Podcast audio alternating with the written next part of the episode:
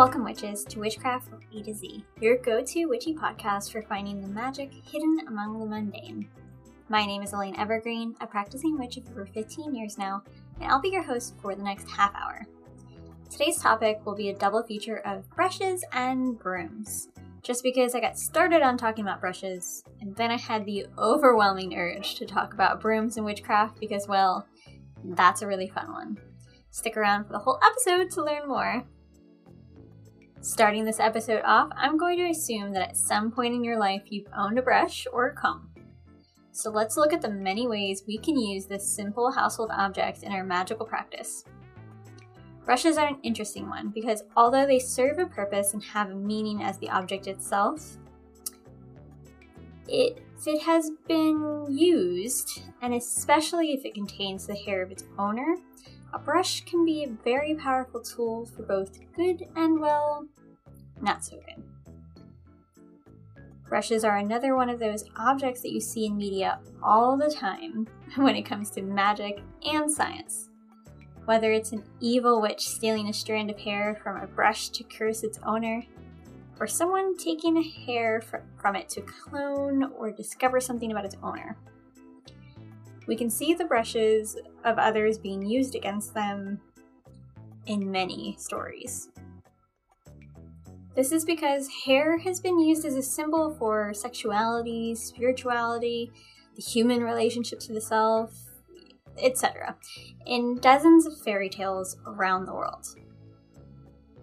In the story The Nixie in the Pond, a nude Nixie covered only by her dark flowing locks seduces a miller. In the same story, there's a scene where a wife, attempting to rescue her husband from the Nixie, visits a wise woman who gives her a golden comb and tells her to brush her long black hair, a quite seductive and sensual act, at the mill pond during a full moon.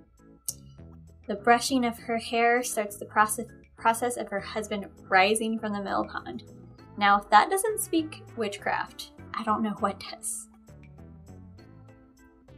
The fairy tale The Water Nixie also involves hairbrushes and combs when a little boy and girl escape a Nixie.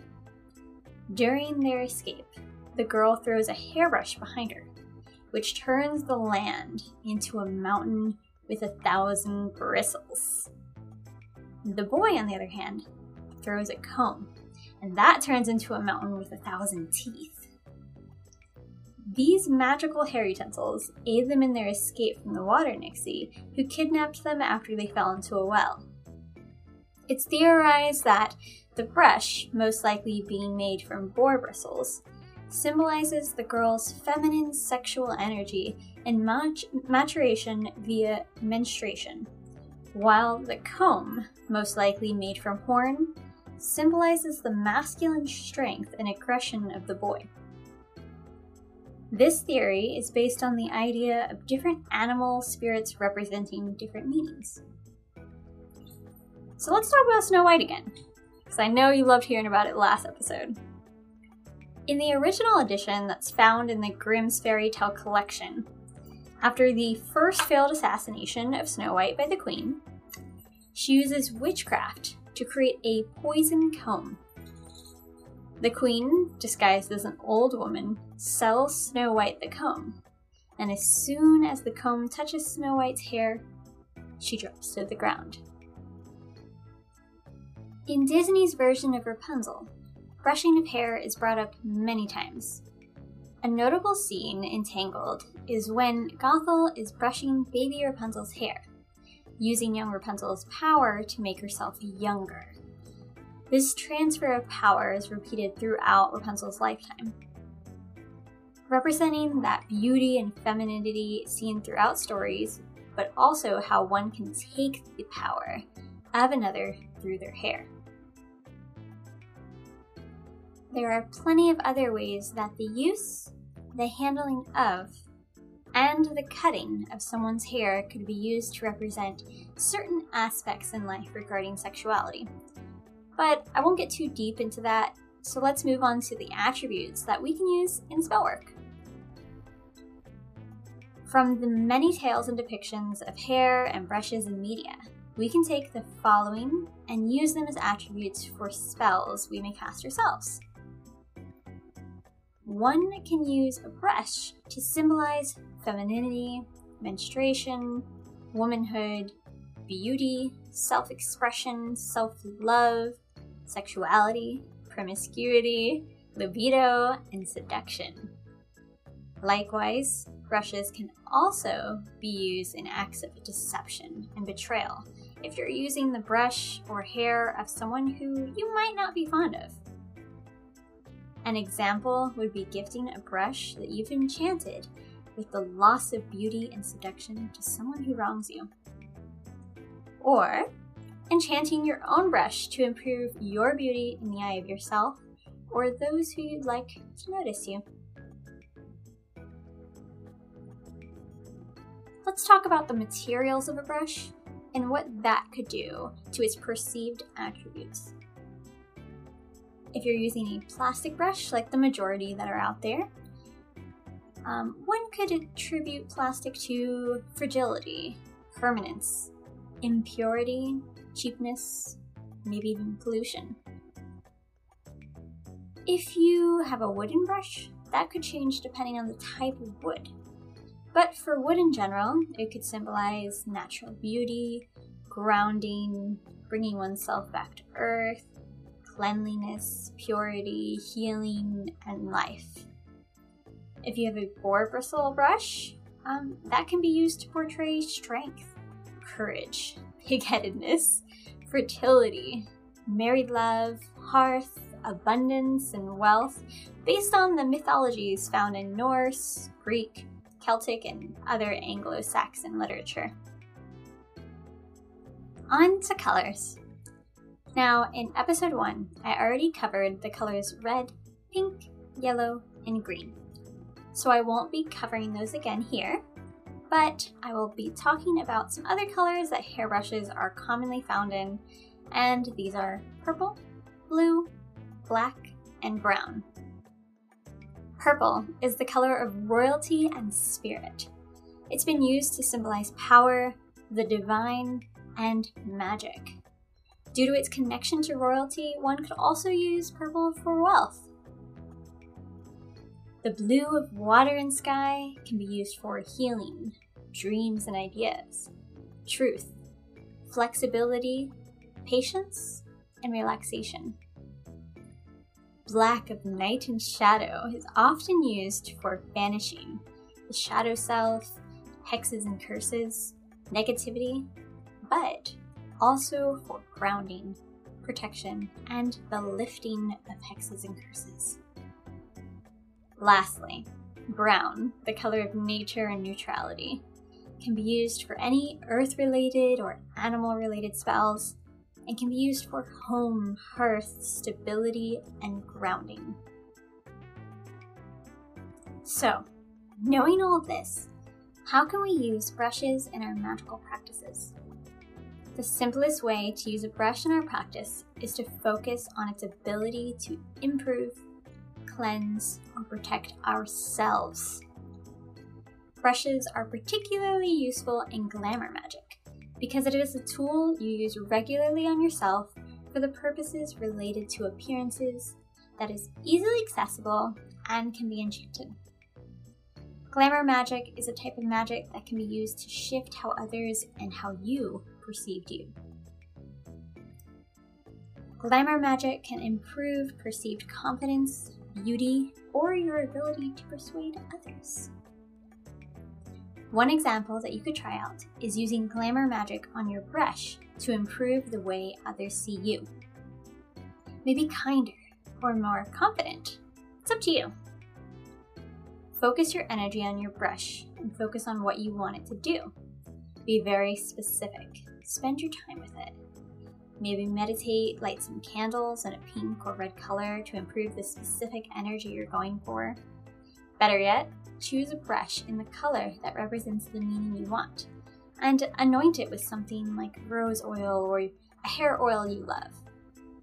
And remember the affirmations from last week last week's episode.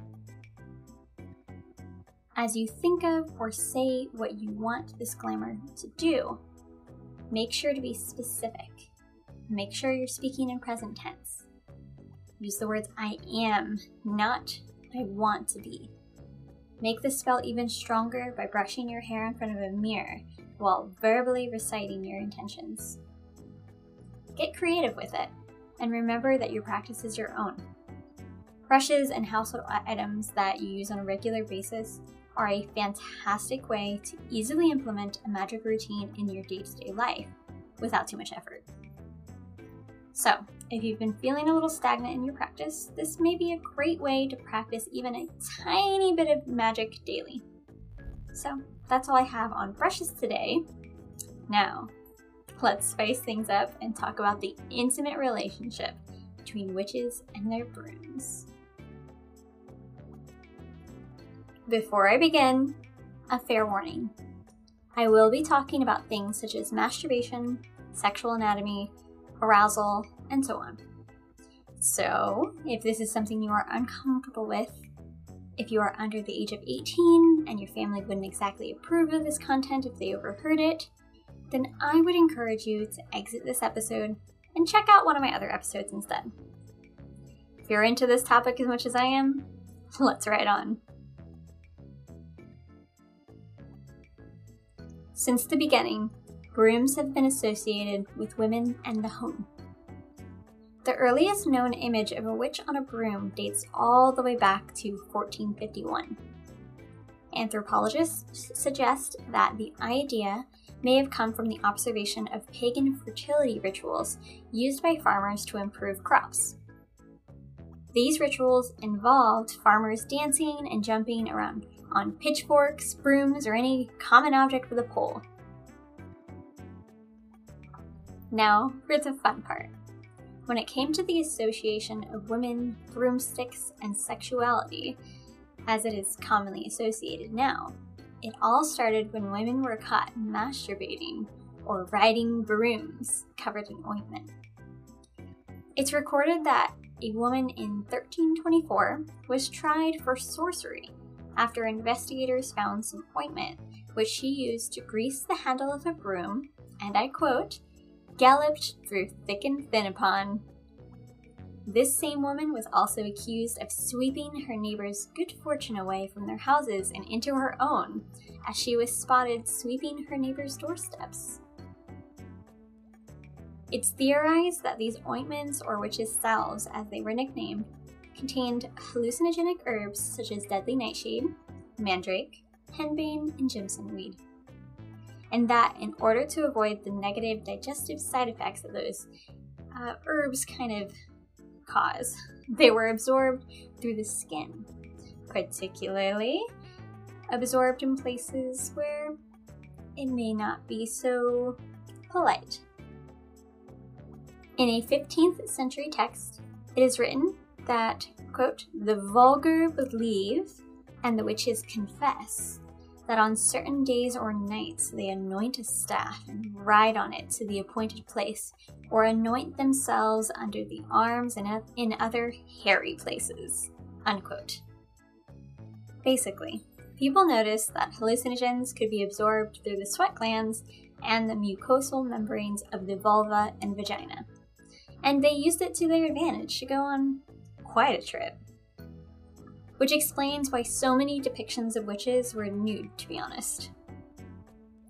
So, how else did flying become relevant in the history of witches? Some of the compounds in these herbs caused a sleep that resulted in frenzied dreams of flight and dancing. In 1966, a man named Gustav Schenk recorded his experience. My teeth were clenched and a dizzied rage took possession of me. But I also know that I was permeated by a particular sense of well being, connected with the crazy sensation that my feet were growing lighter, expanding, and breaking loose from my own body.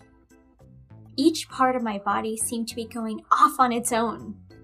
I was seized with the fear that I was falling apart at the same time, I experienced an intoxicating sensation of flying. I soared where my hallucinations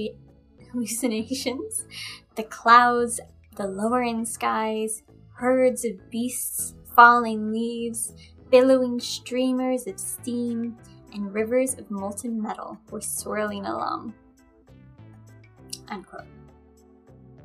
It didn't help that as women became more closely associated with brooms due to their household duties in the 17th century, they became targets for the fears and anxieties surrounding witchcraft during that century. Certain customs even helped fuel those legends surrounding witches, such as the custom of placing a broom outside the door or in their chimney to let others know they just weren't home. So, we've got masturbation, flight, drugs, and dancing. Basically, your classic sex, drugs, and rock and roll situation going on.